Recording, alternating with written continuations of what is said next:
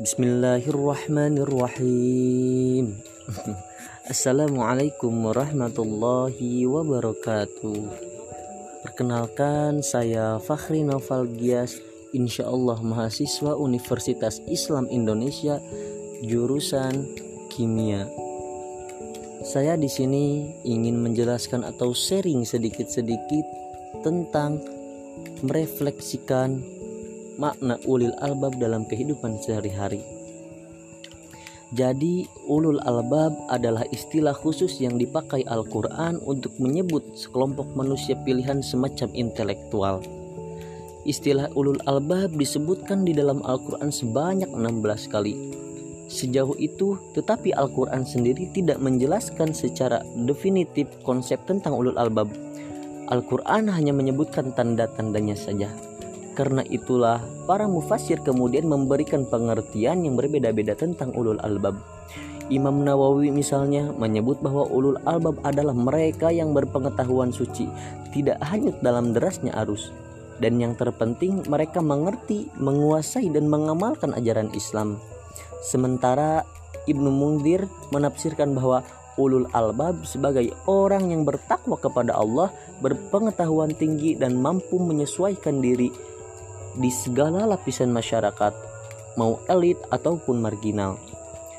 Dalam kamus Al-Munawwir secara etimologi, kata ulul albab terdiri dari dua kata, yaitu ulu yang merupakan artinya itu mempunyai, sedangkan albab bentuk jama dari lubu yang artinya intisari atau isi. Jadi Menurut Yusuf Qadrawi dalam konteks ini Al-Quran menunjukkan bahwa manusia terdiri atas dua bagian yaitu kulit dan isi. Kulit yaitu fisik sedangkan akal adalah isi. Jadi ulul albab adalah orang yang berakal cerdik, dapat mengambil pelajaran, berpikir cerdas, orang yang menggunakan akal dan orang yang berpikir tajam. Itulah yang disebut ulul albab yang banyak dibicarakan oleh para mufasir. Di dalam Al-Quran salah satunya surat Ali Imran ayat 190 dan 191 yang berbunyi Bismillahirrahmanirrahim Inna fi khalqis samawati wal ardi wa ikhtilafil laili wan nahari la ayatil li ulil albab الذين يذكرون الله قياما وقعودا وعلى جنوبهم ويتفكرون في خلق السماوات والأرض. ربنا ما خلقت هذا باطلا. سبحانك فقنا عذاب النار.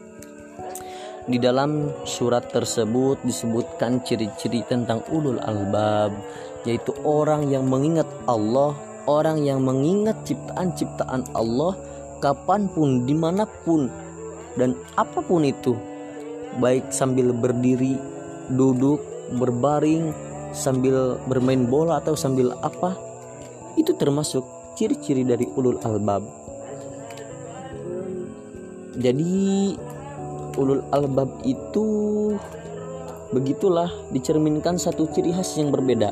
Ciri khas tersebut lahir dari usaha dan kesungguhan untuk mencari hakikat segala sesuatu dengan cara olah pikir dan zikir.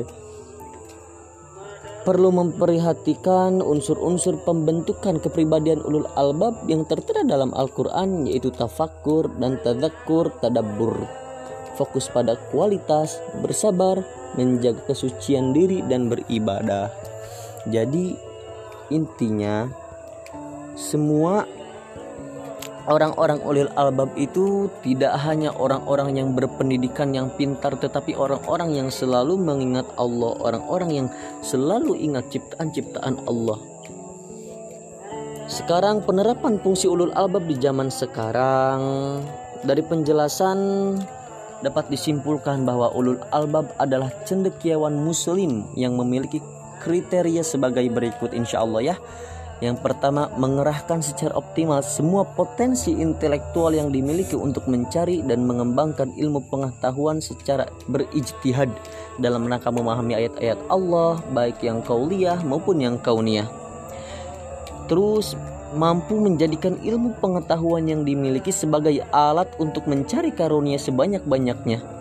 Khairan kathiran dari Allah Subhanahu wa taala untuk kebaikan umat manusia bukan untuk menimbulkan kerusakan dan kebinasaan. Lalu bersedia menyebarluaskan ilmu pengetahuan yang dimilikinya dalam rangka membimbing membina dan memimpin masyarakat bukan untuk membenci masyarakat bukan untuk ingin dilihat oleh orang lain, bukan untuk iri, ria, dengki, bukan, tetapi untuk menimbulkan membina dalam konsep yang sangat luar biasa. Lalu menyadari bahwa sekalipun orang-orang yang berilmu pengetahuan tidak sama dengan yang tidak berilmu pengetahuan, tapi derajat kemuliaan seseorang cendekiawan tidak hanya ditentukan oleh ketinggian ilmu pengetahuan semata, tetapi dan utama lagi ditentukan oleh sejauh mana kedekatan kita, taqarrub kita kepada Allah Subhanahu wa taala, taqarruban ilallah. Oleh sebab itu, cendekiawan muslim harus senantiasa berzikir kepada Allah Subhanahu wa taala di mana saja. Seperti yang tadi udah disebutkan di dalam Al-Quran surat Ali Imran maupun keadaan apa pun berbaring duduk atau apa pun saja selalu ingat kepada Allah Subhanahu wa lalu mempunyai sikap purkon yaitu mampu membedakan antara yang hak dan yang batil. Jadi kita itu orang-orang yang insan ulil albab bisa membedakan mana yang hak dan mana yang batil. Kita tahu ini baik ke sananya kita tahu ini batil ke sananya buruk ke sananya. Pasti kita akan membedakan antara yang hak dan batil. Tidak semata-mata yang hak akan menjadi batil dan yang batil akan menjadi benar ke sananya tetapi tidak konsepnya. Jadi kita bisa membedakan mana yang baik untuk kita mana yang buruk untuk kita mana yang baik untuk semua orang dan mana yang buruk untuk semua orang. Lalu memiliki iman yang kuat dan akhlak yang mulia yang tercermin antara lain disebutkan di dalam sebuah buku mengakui kekuasaan Allah tidak takut kepada siapa pun kecuali Allah Subhanahu wa taala. Masa kita takut sama manusia? Masa kita takut sama apa pun? Semua makan nasi. Tetapi kita harus takut kepada siapa?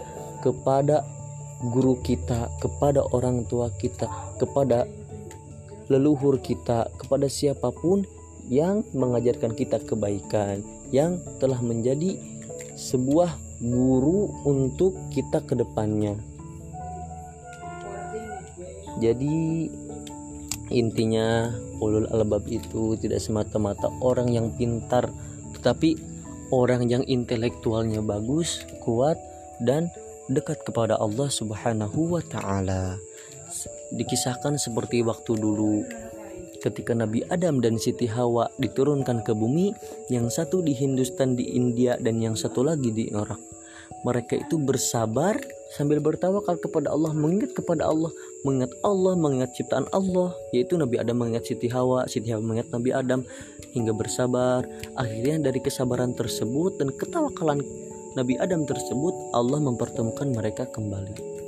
Jadi semua orang patut bersabar dan bertawakal kepada Allah karena ilmu yang kita miliki tidak akan selamanya kita miliki karena kita akan berpulang lagi kepada Allah taala sang pencipta kita. Jadi insya Allah pembicaraan kita semoga ada salah satu yang sangat berhikmah kepada kita ke depannya. Ada salah satu yang bermanfaat kepada kita ke depannya. Mungkin dicukupkan sekian dari saya. Wallahul muwafiq ila aqwamit thoriq. Wassalamualaikum warahmatullahi wabarakatuh. Kembali lagi di lain kali di podcast Insya Allah Barokah. Sekian, terima kasih.